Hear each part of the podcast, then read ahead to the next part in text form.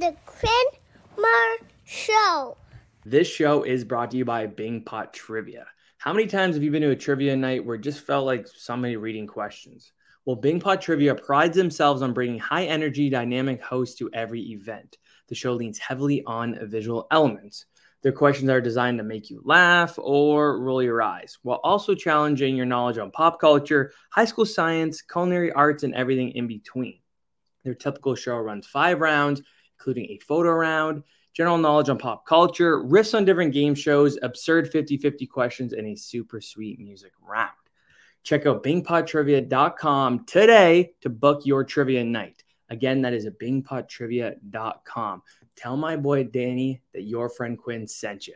All right, let's get on with the show. My next guest is a Juno nominated artist. From releasing the song in the summer to performing in front of Gene Simmons to taking a 10 year hiatus, you can say they've done it all. But most importantly, creating the song that became the anthem of my grade seven school year. It's a pleasure to welcome to the Quinn Marr's Show, lead singer of Stereos, Patrick Kordyback. Pat, what's going on? What's going on, man? Thank you so much for having me. I appreciate it. Absolutely. Thank you for uh, coming on. Uh, so, yeah, just to get into it, obviously, band stereos, and I just mentioned it, it, you, you guys have basically, I've grown up with you guys as like the big band, especially being from Canada. So it's it's really cool to be able to talk to you. Uh, so just to like kind of start off, um, I know you guys started in about 2006 is when you first started the band. Yeah. yeah. Okay. So um, before that, like music growing up and like as a kid, like what was what kind of role did that play for you? I would say, yeah, like good question. I think music was probably pretty similar in my life up until the age of 13 or 14 as it is for most people. I mm-hmm. loved music always, but I don't think it ever I was ever obsessive about it or definitely never even considered it as something I would do. Um, but I do like I, I've told the story before, but my mom actually will tell stories of how I would listen to songs on the radio as a very young kid and start humming my own melodies over existing songs and being like, What are you singing?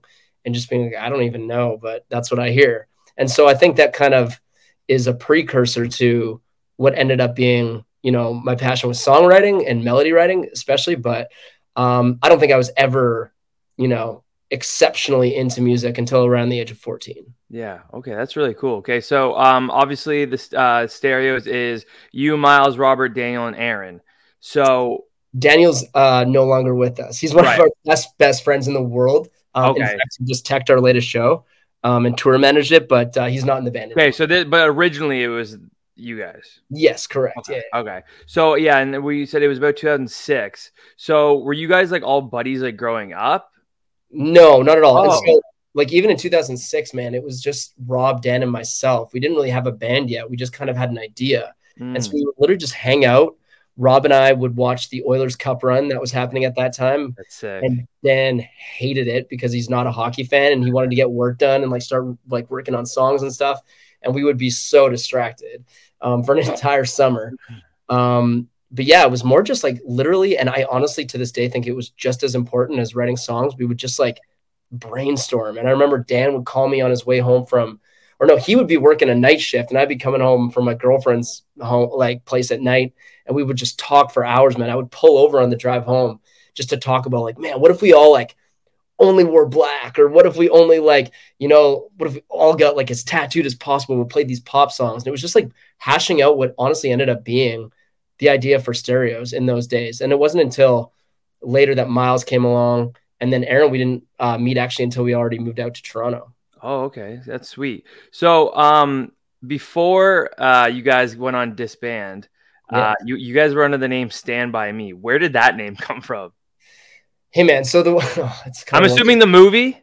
Yeah, the movie and the song. So oh, okay. because the way we started transitioning into writing pop songs as this like pop punk band was our mutual love for like 50s and 60s Motown.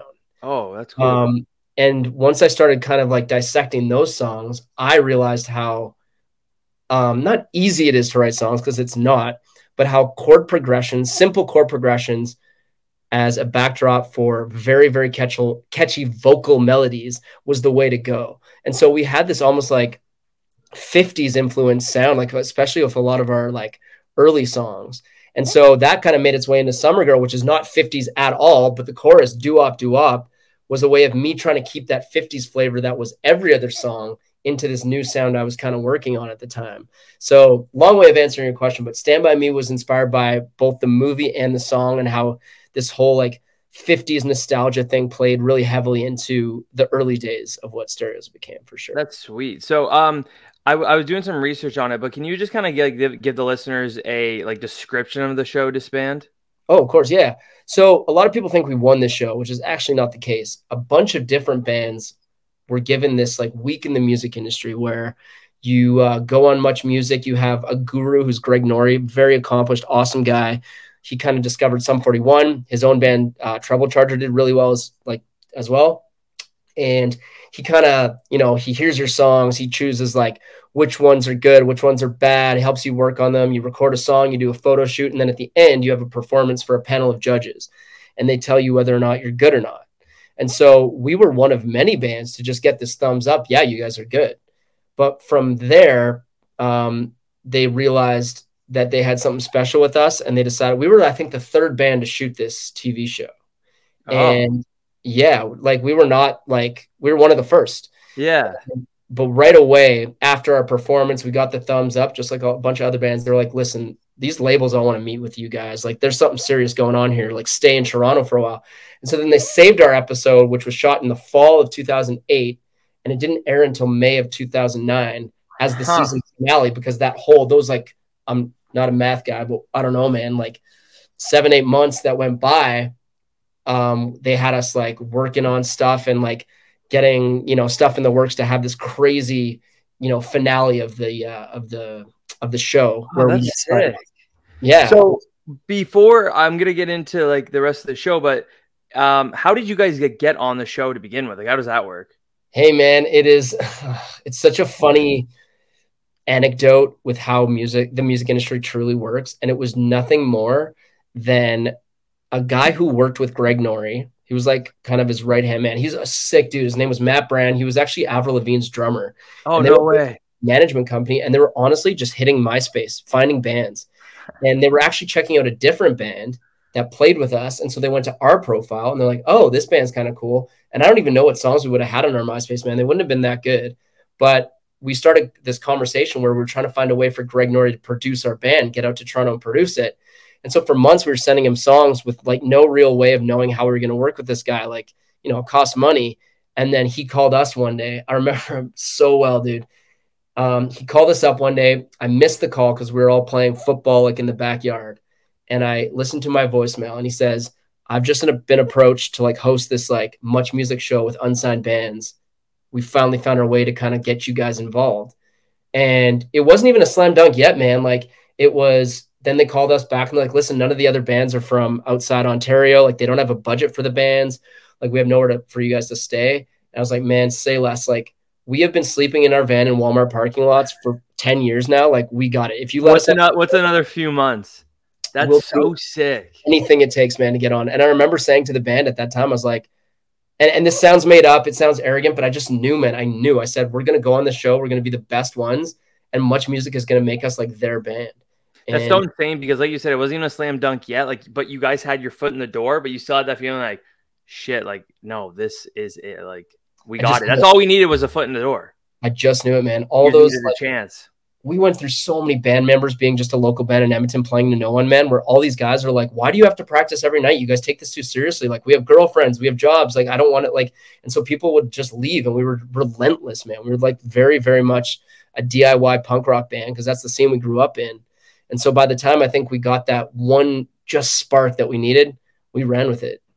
I was uh, just watching the promo of the season finale that you guys were on, yeah. and it, it is just crazy because like the fact that I mean it's cool. It was really cool that you guys had uh, Gene Simmons as your guest, but like right after that, they literally just brought you into a room and said, "Here you go. That's this is it," and you signed something. So no, okay. like that, that is that's I, that's how they showed it. Oh, dude, and not not your fault because that's how the TV shows it, right? Oh, like okay. this performance, like you guys better do well. Gene Simmons is here. We don't even know if we have a show for you guys, dude. We had already been signed for like two months because like so anticlimactic. Well, yeah, for you guys at least. Obviously, they made it look crazy for TV, but oh, for oh, man, it was so cool for us. Like oh, obviously, yeah. like the TV cameras being there and everything, kind of solidifying everything. But in the real world, you know, you have to have a lawyer look at your deal. You know, you have to have like stuff like that. So it was already we were already signed. Um, but a lot of that show, like I I do talk about disband a lot, obviously, but there's the first half up until we get the thumbs up from the judges. That is all 100% real, man. It gives me chills watching it because I see that kid like just so hungry for this shot. It's all genuine, man. It is like stars in his eyes. He just wants that like more right. than anything. But then the second half, I won't lie, a lot of that is acting. You can kind of, if you go back and watch it now, like you can kind of hear like the lines are not that genuine and all that stuff. And it was set up to kind of tell the story of the band, which was real, but mm-hmm. a lot of it, you know, it's like, okay, you guys say this, you say this. We'll build tension around this show. Like there's a point where it's like, come out to Toronto. I got you a show. and I'm like taking this phone call. I'm like, oh, we're on our way. And dude, he's making the call and the camera's upstairs, and I'm in the basement in Toronto in the oh, house. Like, oh, we'll be right there. I gotta check to see if they have the full episodes on YouTube because I gotta I want to go back and watch it. Dude, it's on Apple Music, and oh, it? It's That's one of my only like actual purchases that I have on Apple Music, and it's the disband episode. That's sick. Um, so it's funny because so you guys were stand by me, but then it was Greg who told you to change it for copyright issues, and then you change then you change it to turn it up, which didn't last long either. So where was the name Turn It Up from? Like where'd you guys get that one from? Literally like, turn up music. Dude, I don't even know. I don't even think we had the song Turn It Up yet. I don't. No, fact, you wouldn't. You know, yeah, you technically. I mean, you wouldn't have released it. I know that for sure because of. Um, if they didn't release it and it wasn't written, so like Summer Girl, for example, Summer Girl, I wrote that when we were Stand by Me and still lived in Edmonton, like oh, at least a year and a half before the TV show. Um, but Turn It Up was one that we wrote with our now drummer Aaron mm. after we'd already moved out there. So I don't even know where Turn It Up came in. I thought we were like, we had so many bad band names when we signed our deal. Okay, like you know how I said we signed a few months before the the TVs caught it. Yeah we were called City Kids, oh. which is oh. the stupidest fucking name ever.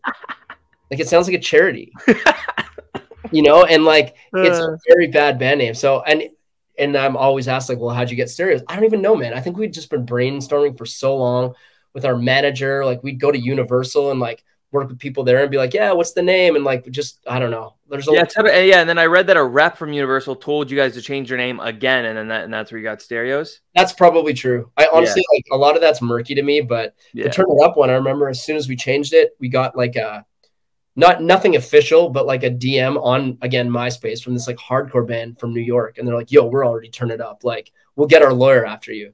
And in retrospect, I bet you they did not have a lawyer. No, but they're just trying to scare you guys. Yeah, well, it, I mean, might have worked. They could have it. when yeah. uh, when when you guys had your MySpace, because like I'm I'm 27, so like I just had it like when I was really really young for a couple years. Yeah. You guys obviously did you have your music playing on your profile? Oh yeah, yeah. Oh, yeah. That was thing. That and your top friends. Top friends, man. That was a big deal. I remember like not meaning to break up with a girl because I took her out of my top friends, but it ended up being what broke us up for sure. MySpace was uh it was a heck of a time, man. I have an older sister, so she's one who like got me on it, and so like none of my friends because we are so little like had it. So literally, my top friends were her and then her friends because I didn't have any. I didn't. none of my friends had it, so I looked like a loser. So I needed something. Or you looked like a baller, man. That's true. I just had all girls as my friends. Yeah. As a nine year old, all girls. yeah. Exactly. Like people. Yeah, yeah I'll, I'll, take that narrative. That's better. Um. So, uh, yeah, but we just talked about disband, and then performing for Gene Simmons. I don't know if you were a Kiss fan, but like that, either way, that had to been sick. No.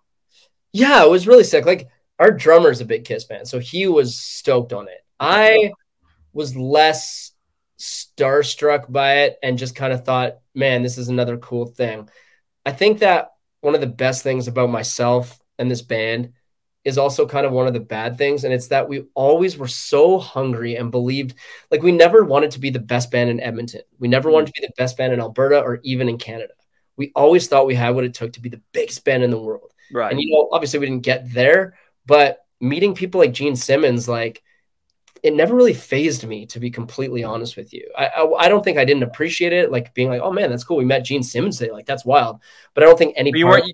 Yeah, sorry, you weren't up at night thinking about it. No, man, exactly. Like, and any of the performances, the disband performance, any of the big like make it or break it moments, um, I've never felt like the moment was too big for me. I always felt it's like, man, this is where I belong. Let's go. That's sweet. That's awesome. Cause I'd be the exact opposite. I'd be shitting my pants. I thought I would be. I think, yeah. but no, I think we'd you fake it till you make it for so long that once you kind of get there, you're like, yeah, I've man, I've pictured this moment in my dreams, and every time we've rehearsed in the basement, I pictured myself on a big stage anyway. So Yeah.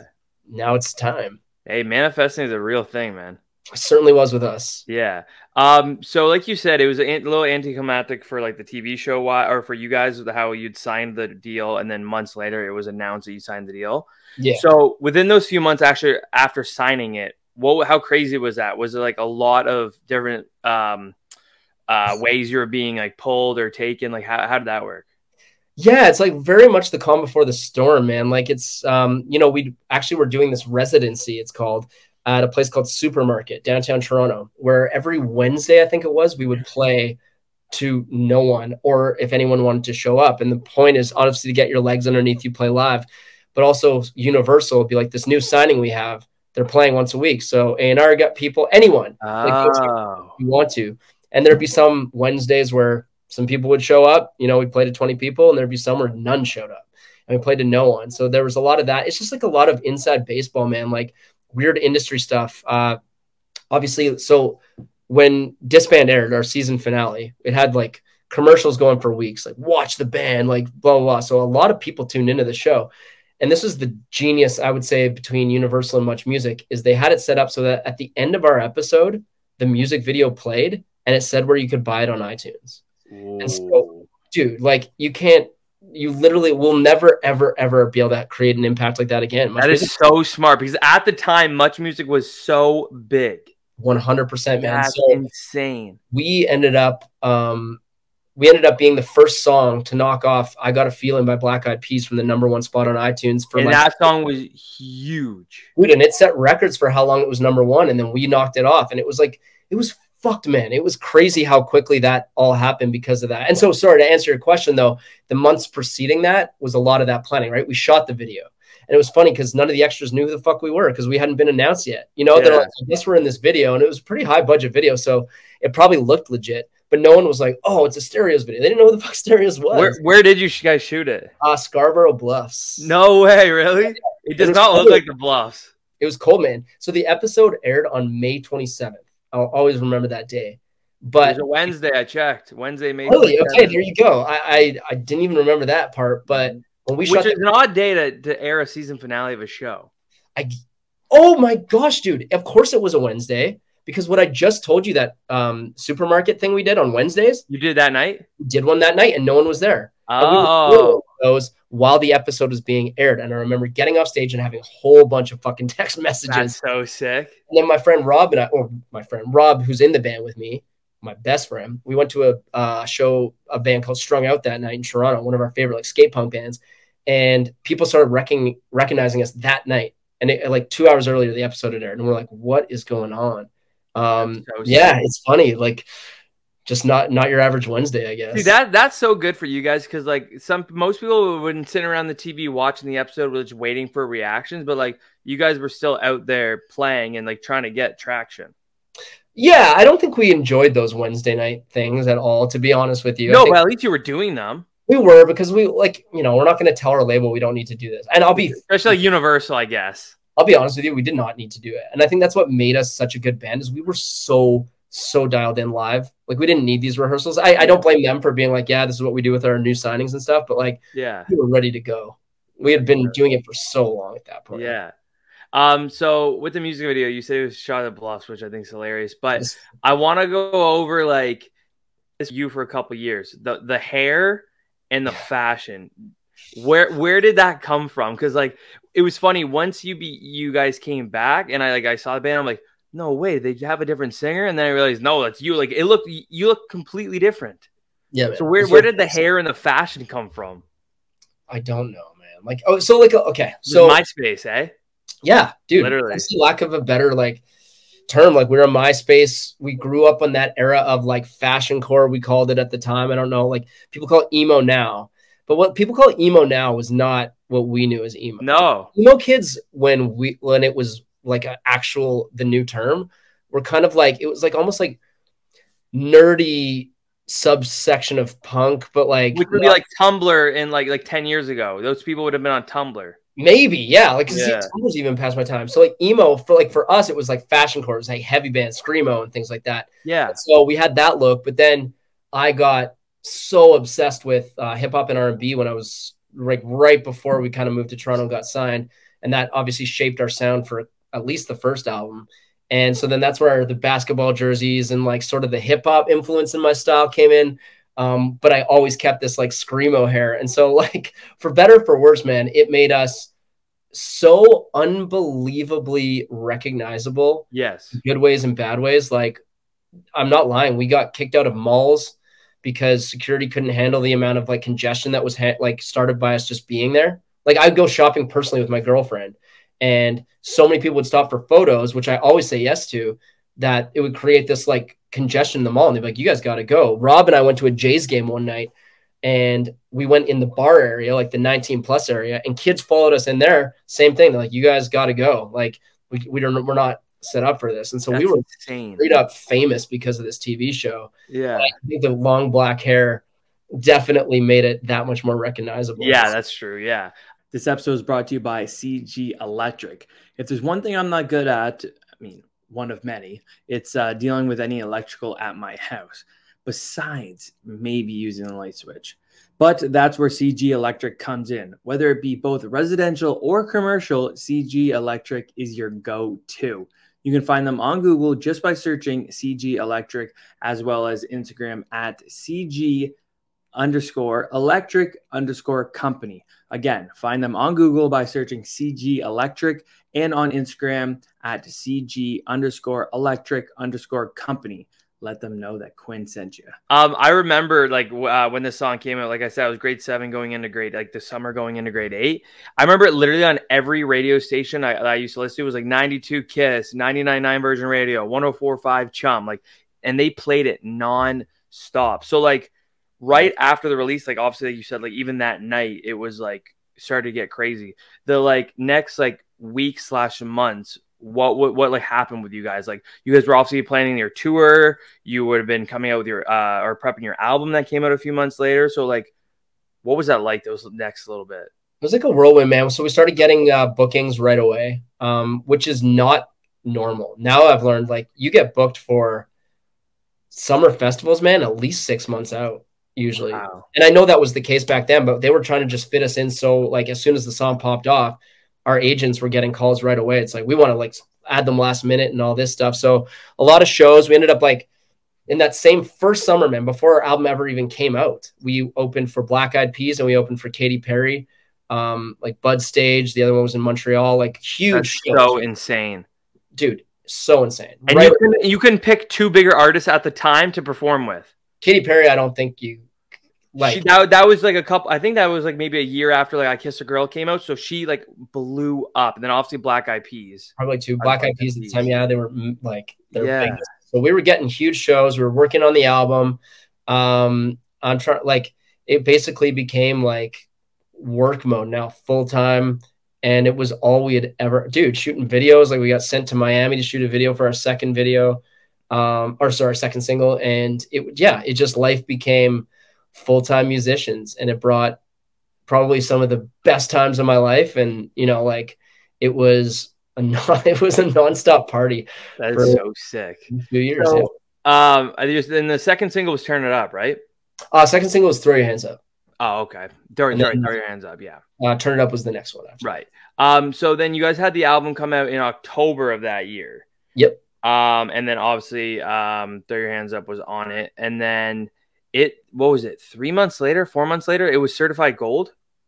Yeah i know the album went gold. I don't know how long it took i but... think it was january 2010 i read. So yeah like literally oh. three three months later was 40000 uh copies sold. Yeah that's is that, that, that's nuts. So and then you guys started touring in october or sorry november of 2009 and then i saw and we don't have to get into the band specifically but just like the name at the time the fact that you guys you guys went on tour with Hedley Oh, right. Yeah. So that was in 2010.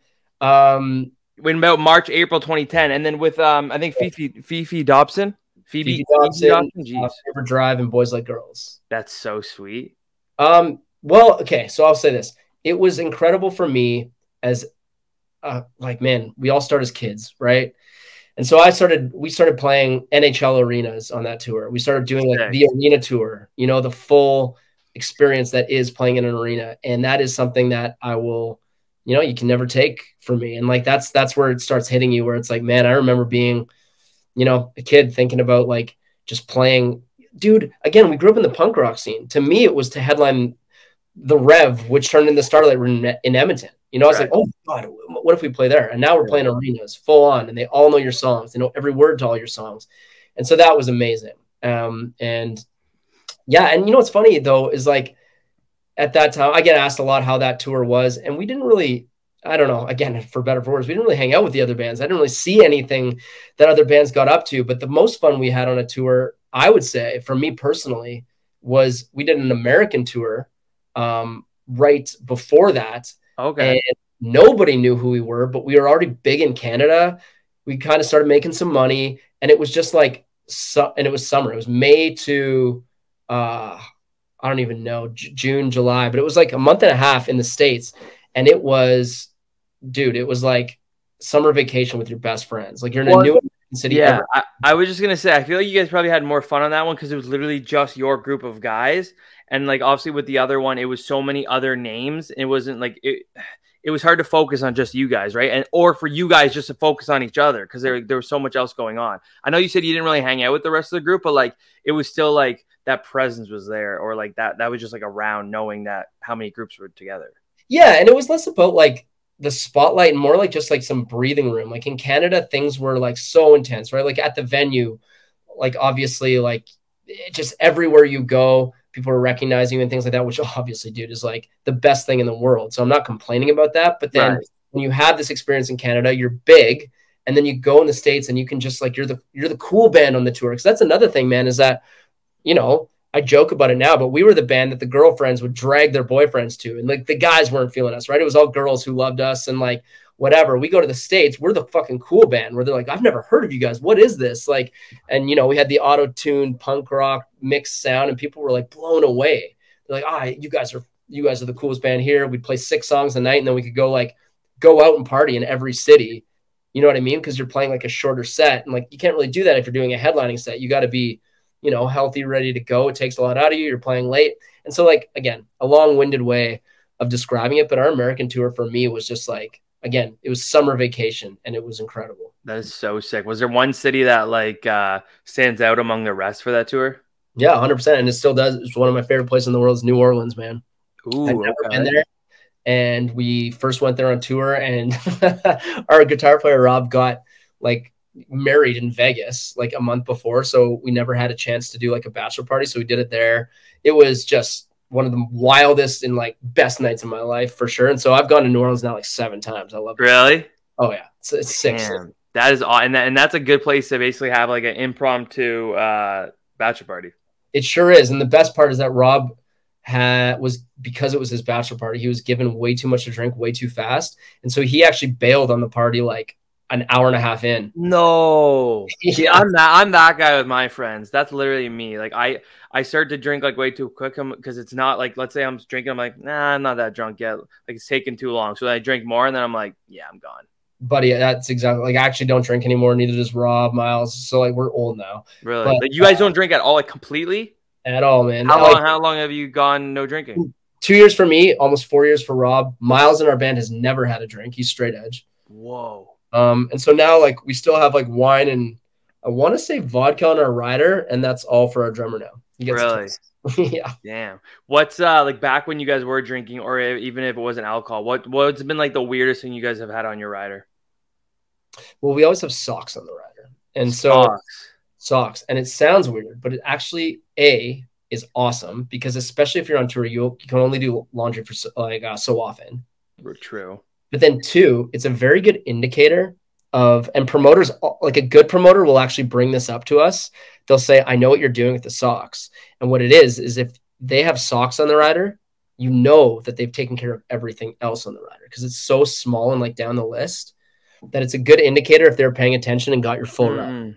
Because that happens all the time. I'd say it's rare more often than not you don't get your full rider. Did you guys come up with that on your own the sock thing or did you hear from somebody else? It was Aaron's idea, our drummer, man. I'd have to ask really? him, but it was genius. And I remember it back in the day. We'd always be stoked when we saw socks. We're like, hey, they took care of us tonight. That's sick. So have you have you ever had anything on there that like you felt like I mean important might not be the right word, but like you're like you guys really wanted it wasn't on there and you ever yeah, brought it so, up? this is like such another classic indication. So when we first got a rider and our manager like, guys, rider time, like you guys can do this. And we're like, oh my God, we get a rider. We started going nuts, man. So much alcohol. Um, and like I forget Is there a limit on like how much stuff you could ask for. I mean, I guess you could ask for whatever. It doesn't doesn't mean they're gonna give it all to you. you can ask for whatever, man. And if you're a big band, they better do it. Because like here's the other thing. I think riders vanity. It's not. You're usually not leaving the venue that day because you're your entire life is at the venue or you're going to do radio interviews. Like it's very quick. You need that rider to eat and survive off that the day. Oh, So- true. honestly is a pretty important thing. Now I will say, so I think we had like Subway, I think we had bunch of alcohol, we had all these like candy, and it took one tour, one tour for us to be like, this is dumb. You need your rider to be healthy food and stuff that you can actually like feel good about eating every day. Because if you're on tour, every, like, dude, other than True. days off, when you're playing a month, you maybe have four or five days off out of that month. So every other day, there's a high chance that your only like meals are going to come from that rider. On, on the rider. So You don't want a ton of fucking bread and like booze and all that stuff, man. It's like you want it to be a little bit better for you. would you could you change your do you change your rider depending on the venue No, you usually submit it in advance. for the I mean, tour? if it was a big deal halfway through the tour, you're like, yo, we got to fix this. You may, you probably could, Right. but like the the the way the tour gets booked is all kind of at once and finalized, and then you announce it, right? Like it's months of work in advance, and Correct. so your agent is giving the rider as part of your booking because it's not it's a sizable cost, right? True. to switch it up last minute would probably be a weird move. Uh, it's funny when you were saying about the sock thing, and they said like, "Hey, like we know what you're doing." I thought you're gonna make like saying like you guys were gonna be like jerking off with the socks or something. no, man. I mean, I can't speak for the other guys. yeah, yeah, but you weren't. Uh, tour bus. Uh, just speaking of tour, like how crazy do those get? Like just like chilling on those for like weeks to like uh, at least months or months on end. Yeah, I mean, it's a cool experience, man. But like the best part about the bus is that you wake up at the venue the next day. So True. you know, you wake up and you're in Thunder Bay and you just did a like, you know, 10 hour plus drive, whatever, and you don't know, no one has to worry about it. Right. Um, so that is a benefit. I will say this: I personally, and maybe again, this is just like our punk punk rock roots or whatever. Is on other tours we would do van and hotels, and I prefer that because you do the long drives, which sucks, but you get a bed, you get showers every single day. True. Is there not a shower on the on a tour bus? Um, some have them, but like you're not using a lot of the water, especially when you're like with a bunch of other like people in the same space. True. So for me, I preferred the hotels and the van because then you know it's two guys in a room as opposed to like whatever crew and like 10 plus people on the bus. Like I, I don't mind the bus, but Yeah. I like the van and hotel a little bit. Especially sharing a bathroom with that many guys. Dude, exactly. It's Yeah. just like it's like uh, you get day rooms. Usually, I'm trying to remember how often. Maybe once every three, four days, we'd get a day room where it's like one hotel room. Yeah. and that way you park the bus outside and everyone can kind of use the shower if you need it in that room and stuff like Oh, true. Um, I don't know. I still I'm still more of a of a van and hotel. Van, van hotel. Yeah, I, I would definitely be the same. Um, so it was, I think, correct me if I'm wrong, uh, early winter, or sorry, I guess it'd be late winter, uh, slash spring 2011. You guys were going on your last tour around that time. Like it would have ended up being being one of your last tours. And then Aaron broke his hand during the Yeah. tour. Yeah. So how how far in the tour did you guys get before he broke his hand? Oh man, it's tough to say. I, I think it was towards the end. I think we did most of our West shows. Yeah, yeah. It's coming back to me. So I think we played most of our shows out west. Then we hit uh we didn't do BC though, because there was a gnarly like snowstorm. So we just did Alberta, Saskatchewan, Manitoba. Anyways, then we are doing the last leg of Ontario. I think we had maybe two, three shows left. And then he broke his finger. I think it was just a finger. What did And he how, what did he do? How did he break it? I don't even know, man. Being an. No, no, it was during our set. Like Oh so I don't know like how what he did. If it was a cymbal, a stick, it was hitting. I remember Ooh. it was like towards the end of our set, so it was good timing for that set.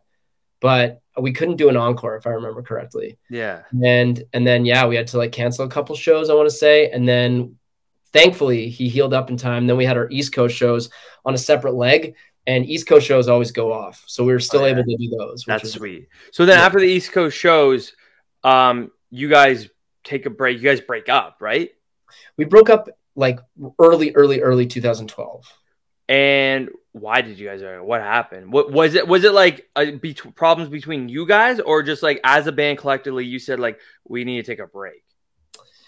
Man, it's it's tough to have just one answer for that. It's one thing like I do regret because I think we started to feel tension. So if you work backwards, our second album didn't do as well as the first, hmm. um, for a million reasons. It sh- it was rushed. It shouldn't have come out when it did. The label wanted to like push something out quickly, and then when stuff starts not doing as well, inherently there's a trickle down. It come, you know, you start feeling it from. Maybe they don't say it from the label, but there's just like the way they're talking is different. Your manager talks to you different, then you talk to each other different. Because you guys are also stressed out as well, too yeah, man, and we all have egos too. And so you start thinking, well, I didn't do this wrong. Who did it wrong? And blah, blah, blah. And so to answer your question, man, I think the industry got us to a point where we just weren't happy. And like it's just such a like, you know, it's such a tough thing to quantify what's happiness, but I just think we were just not happy. And so what we should have done, in my opinion, is taken a break, gone on vacation. We had money, we could have just done other things and then come back. But we didn't. We broke up we're you know we're saying different. And so rob dan and i who started stereos started our own other band and we thought let's get back to our roots man. Let's do something like just the three of us. And i think it was premature. I don't think it was the right call. Yeah. And you know stereos was not a band as a result for like eight years because of that. That's insane. so so when you guys broke up you were all you all said to each other this is like as far as you guys knew it was it for good. Yep, that was it. We would we never hear from the stereos again. Yeah, and there's a few years there where I even thought like I was almost embarrassed about saying like stereos. I was like, oh yeah, that boy band, you know, like almost as though it was no like way silly thing, and which is so crazy to me now because I'm so fucking proud of that band and the fact that like obviously I'm jumping time wise, but now I'm still able to do it and in a meaningful way because of what those songs either meant to people or still like do mean to people. And so yeah, it was it was a very weird time, man. And I think I would say like that is the music industry and it it'll get you if you're not careful. And it got when us. you guys sorry uh when you guys came out the second album and then also towards the end before you guys broke up were, was it still universal you were with? Yep yeah you were so that that whole time you were with universal? Yes. Okay got you. So is that a conversation you have to have with them and, and like you have to say hey just so you guys know like we're done now uh yes and no. So, so the way it went down is we had already it's oh man it's so like complicated. Basically though when you sign your first deal right we got an option i think a five album deal. And what that means is in that first deal it spells out the terms for every subsequent album. Now if i'm going to try and make this simple and easy to follow. First album does well. So we triggered the second album. We get all the terms laid out in the first. Second album doesn't do well so then they come back to the table and say, we don't want to give you what we said we were going to give you for a third album. We want to renegotiate because, you know, the band stock isn't what the band stock was when we first signed you. And so what we said, and we'd already had a lawyer kind of like helping us through this process. And they're saying you can take that, you can negotiate, or you can say, no, we want that third album one you signed for, or we're free agents. And that's what we did because we knew they were going to say no. But so then by the time, and then we started a completely brand new band. Interesting. Okay, yeah, that's weird. I was gonna say that that that doesn't sound like something that they're allowed really to do. They hey, they they can ask you to renegotiate. It's like think about sports, man, where they can say, "Listen, your play is completely fallen off. If you want to stay with this team to make it work with the cap, you got to take less." And a lot of guys say, I'm not taking less, and they want to get cut so they can be a free agent. Ya, yeah. And so honestly, it's the exact same thing. Interesting. Okay. So when you guys um started the the new band, was it literally like what was the time frame between being down with stereos? Because you said it was quick. Well, we were already, yeah, we're kind of behind the scenes planning on having this new band. So when we broke up with oh. Stereos in 2012, I think we at first maybe entertained the idea that the three of us would still be stereos but just with like only the three of us and probably a new sound. And then quickly we found a label who was interested, and I, w- I have a lot of um, you know gratitude for uh, the guy who ran the label, Jonathan at 604. He's kind of a cool. He's an interesting character. Anyways, he helped us be like, listen, it's going to be a new band, new sound, and I'll help you get off your deal with Universal. And he did. nice. Yeah. What, what, what was the band called? It's called I 65. We recorded a full album and only two songs were ever released. It didn't do What? anything. Yeah. So was- the other ones will never see light of day, I'm assuming? oh, I'd be surprised. Yeah. I'd be surprised. There's Yeah. some good stuff there, but yeah, I doubt it. How long uh, were you guys, was that band together? a year and a half, maybe two years, maybe. I would be Wow. surprised. Okay. So then from, let, let's say 2014 or 2015, from 2015 until you guys announcing your 10 year reunion show in 2019, what were you doing? Holy fuck, dude. That's it's uh Was it a lot of nothing or a lot of like a lot of just doing stuff? Like, dude, I got married, I was settling down, I went back to school for HR, which is insane to me because I'm the last person like who likes you know, dude, I, I actually I'm thankful for the opportunity because I got a job at a very good company, great benefits, a healthcare company. But then you'd sit down at the table and people are like, oh, HR's here, can't tell jokes. Like they were joking with me, like we got along. But then in my head, I'm like, holy fuck. Like if you only knew, like I don't care about bad jokes. Like, you know what I mean? Like I'm just you're not like, I'm this guy now? yeah. And it was just Yeah. like I was kind of chasing, not chasing, but like it felt inevitable that now I need to grow up, move on, get security, get the like, you know, settle down, have a family. And all those things are such incredible things if that's what you really want. Holy shit, though, dude. That's not what I want. No. And so, Damn. you know, it took, uh, honestly, it was the reunion shows. I remember planning that reunion show from the cubicle I was working HR in. And it was like, you know, you're only going to get your 10 year, like that date is only going to come once. You can't, if you miss it, then it's 11 years and that's a dumb number. No. So we gotta, you know, we gotta do this. And Huh. when we did the reunion show, I was still working HR and it sold out. And then I came back to Edmonton. We did an Edmonton reunion That one show. sold out too. That one sold out too. And I was like, all right, we got we got to do this. There's something here.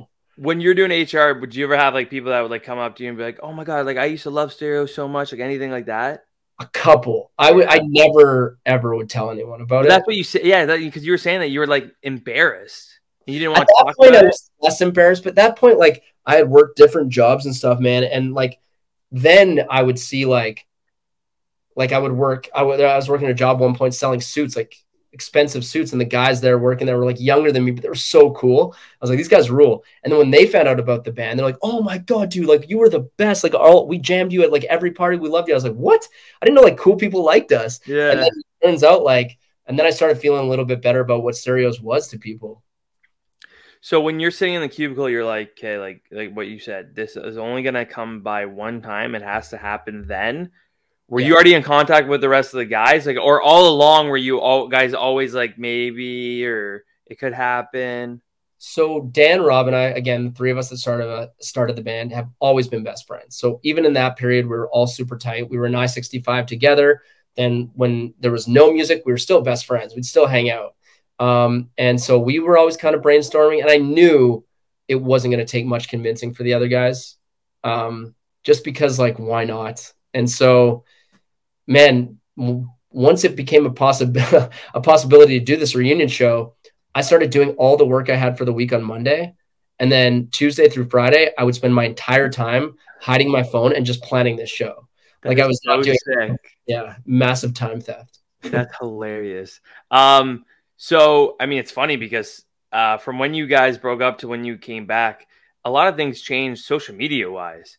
So Yeah. when you guys announced that March, saying like, "Hey, you got, we're going to be coming back, and we're going to be first performing in the rec room, then we're going to be in Edmonton," like.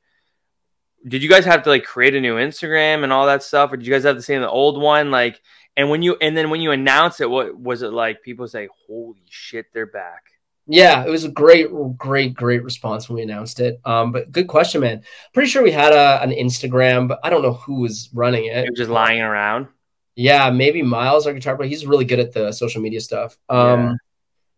Also, Miles, like, I don't think that guy ever, ever felt the way I felt about it, like being embarrassed about the band. I think he always loved, he knew what we had created. And so Miles is, he's, he's a real one. He always had that. I think he was probably waiting for us to call him. Like, I, I don't think he took any convincing with that. So he probably was doing the social media, but good question, man. Like, Yeah, I don't even know Twitter, whatever, like Spotify. Like, I don't even that's know. what. Yeah, exactly. It's like it's, I'm not even joking. It's like when people come out of jail and like life's different. That's literally how it was for you guys. Like when, when you guys were out promoting on MySpace and stuff compared to when you came back, it, everything was so different.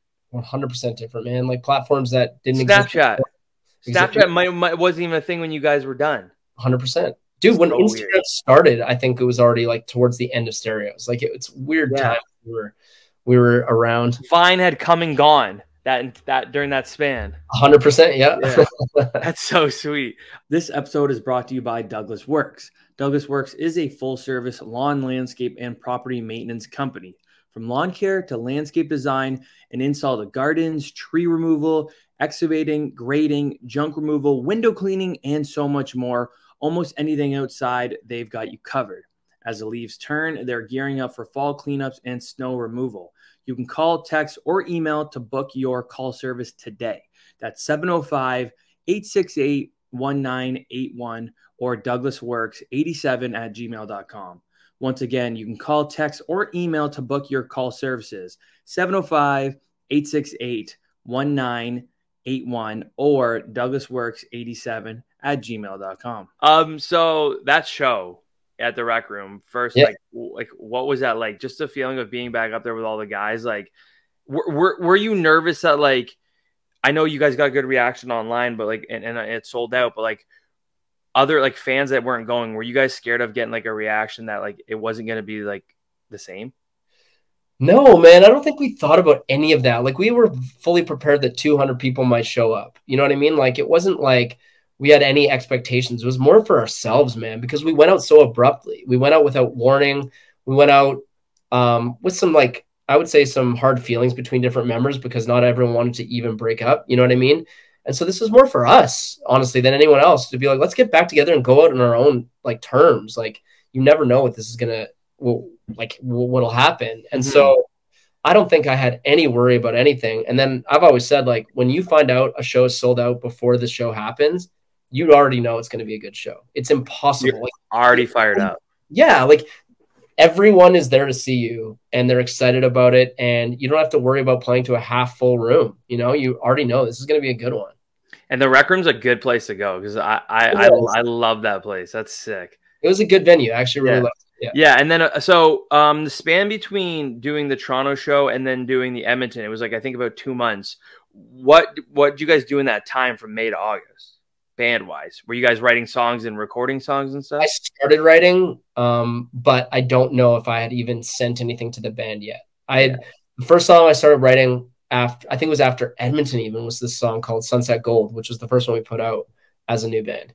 Um, and so yeah, I think it took the second show for to kickstart me being like, okay, I'm doing this again. and we're back. And then so I think it was uh October. You guys said, "Hey, we're we're coming back." So when when you guys did the shows, the the reunion ones, was it already planned? Hey, we're we are gonna come back. Like between the you guys, like you knew? No, it was just gonna be the reunion shows. That was it. Yeah, it wasn't until after Edmonton, the second one. True. Yeah, Interesting. yeah. Was it one of you that brought up, "Hey, like maybe we should just come back," or was like as a group, we're like, "No, we know."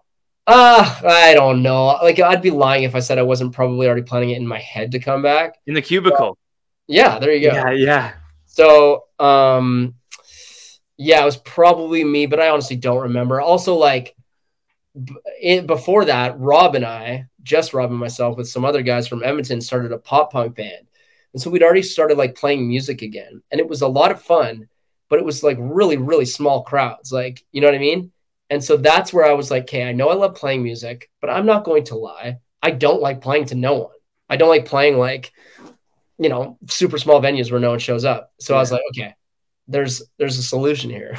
I have a band that can play to a lot of people. it's funny that you mentioned like playing to small people because um or small groups because comedians when they have new jokes they go to random places that people that Oh, might yeah. not have heard of practice their jokes so i i was always going to ask but i guess the answer is no is for musicians you specifically like going to like a smaller venue and trying new music I, that is that a weird concept Not at all. I think that's very similar to what I was describing with you uh, at the supermarket in Toronto when we were on those Right. Wednesdays. You know what I mean? yeah I think that was more for I think it's less about trying how new songs are going to be received and more about just practicing the live show. true And, and, and like honestly, how you're gonna do live show because obviously like the the performance itself is one of the most important parts, right? So like oh, you, yeah. you you can put on a completely different performance from one show to another with the same music. 100%. Right? So yeah, yeah, that's sweet. So um coming out with the music uh in early 2020, I mean, one, it was a big deal. You guys were coming out with new music again. Two, a global pandemic happened. Right right around ish. Like I think it was like yeah. Two weeks later, everything got locked down. right. So, what was that like for you guys? Because I'm sure you were already planning shows and everything. It was really tough, man. I won't yeah. lie. It was really yeah. tough because we felt like we had got all this momentum. We started getting like radio ads right away, and it felt like we were going to be able to kind of just like jump right back in where we left off. And of course, that was not the case. And the next two years, man, everything. And that's where like I look back now and I'm like, oh my God, like we started this, let's say 2020, essentially with that song, and it's 2023 and a bit now. We that's three years that we've been back, and two of them were a pandemic where there were no shows and we couldn't do anything. Like holy shit, we've been able to accomplish quite a bit in that amount that's, of time. That's insane. It literally just shows like how, how much your fans like never really left. You're totally right, man. And a lot of it comes down to Stereos fans. And like so sweet. They are wild, man. They believed in this band more than we did. hundred percent. Especially like in those years where we, we were gone. And when yeah. we did those reunion shows and now when we do shows, um, man, it's it's beautiful. Like you see, we we talked to so many people who are just like kids, you know, they were junior high kids, and they'll say like they had no friends.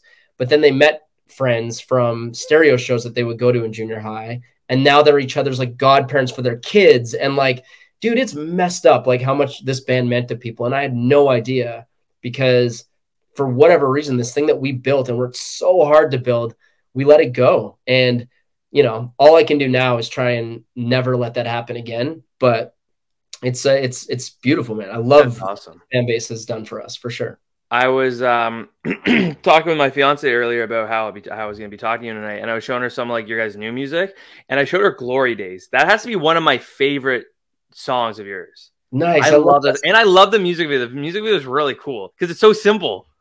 So simple, man, and that's exactly how we wanted it. Like just like the song is itself is simple, yeah, and the song itself makes fun of ourselves in a way where basically it's about us.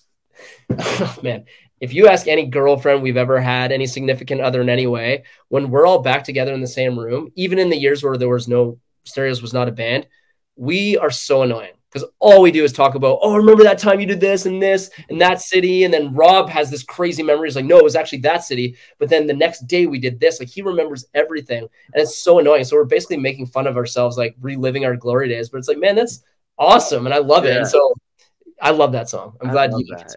All right. Well, so we're gonna fast forward, obviously, to today. So as of like right now, Stereos is still obviously releasing new music and stuff. So like tour wise, music wise, the next like months to like let's say year, what what's your guys' plan? Like what, what's going on?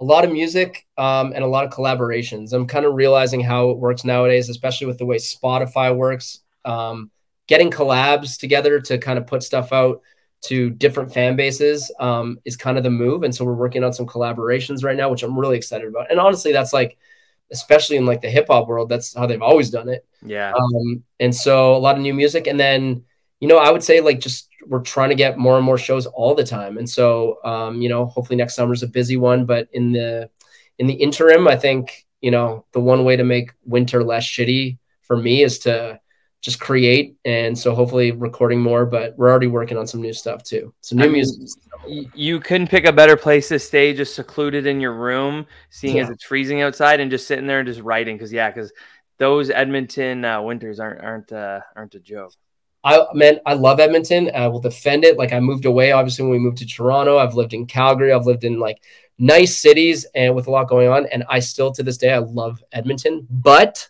the winters fucking suck. Yeah. And they it's more every year. Like I don't get used to it. I hate it. Would you guys ever consider like moving somewhere else for good, or do you think like Edmonton's the, that's it?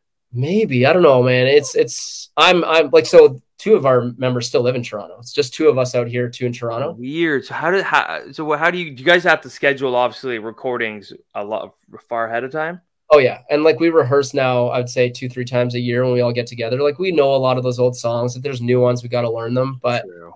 Um, it, yeah, we're we're pros, so we've been able to kind of pick it up uh, with just like a few rehearsals here and there. But um, you know, ideally we get busier and busier, and then there will be more rehearsals, more live shows, That's and everything. Awesome. Uh, before I let you go, one more thing: Have you ever had like, uh, I mean, I'm sure you have, but one specific time where you do you ever go blank and like forget a lyric or like lyrics at all? dude, yeah. All and like time? I did it once in the biggest spot you could ever do it. And so I'll tell this story. We uh, did a tour. So the American tour I was telling you about. We were opening for Jeffree Star. No and, yeah, dude, he's like a makeup influencer. He was actually fucking cool. He was very nice to us. Um, and he had some sort of connection to Akon, I want to say. He was like gonna sign to Kon Live. Maybe he even did. I don't know.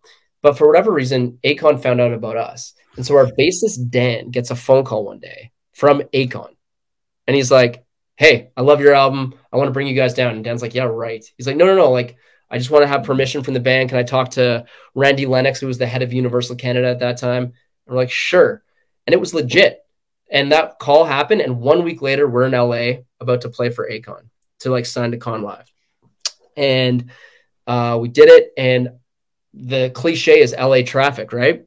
So all of our gear gets stuck in LA LA traffic. So we have none of the stuff we usually have, whether it be like our samples, because we play obviously to like a bunch of keyboards and stuff. So we got to raw dog this, dude, like just guitar, bass, drums, vocals, and it's going well. And then the song Body Move, we're playing that one, and I just fucked up the timing. And instead of saying I want to see that body move, I say bah like a fucking sheep. And then the band kind of comes in clumsily. So I fucked up. He still said, um, he's at the end of it, he's like, yeah, there's a little mess up there, but welcome to the Kon Live family, which was sick. Um, just like everything else in music, it didn't happen because of politics and record deals and stuff. Uh, I forgot a big, big lyric in a big, big spot. Yeah, it screwed me up. I, I would think that's probably not what did it, but I, I like how he brought it up, dude. Of course, he had to mention it. Oh, dude, like I don't blame him at all. It was pretty pretty conspicuous. Yeah, that's that's hilarious. Well, Pat, I just really really want to thank you for coming on here. It was really cool. The grade seven in me is fired up that I was able to talk to you. The twenty seven year old is fired up. I was able to talk to you. So I really appreciate you coming on here. And uh, yeah, it, it's it's been awesome. Man, thank you so much for pumping my tires a little bit. Makes me feel good about myself. And uh, if we ever play close to you, we'll uh, let me know. We'll toss you on guest list. Have you? Uh, I appreciate that. All right, Pat, I'll talk to you later. Oh, man. Peace. And that was the Quinn Marr Show.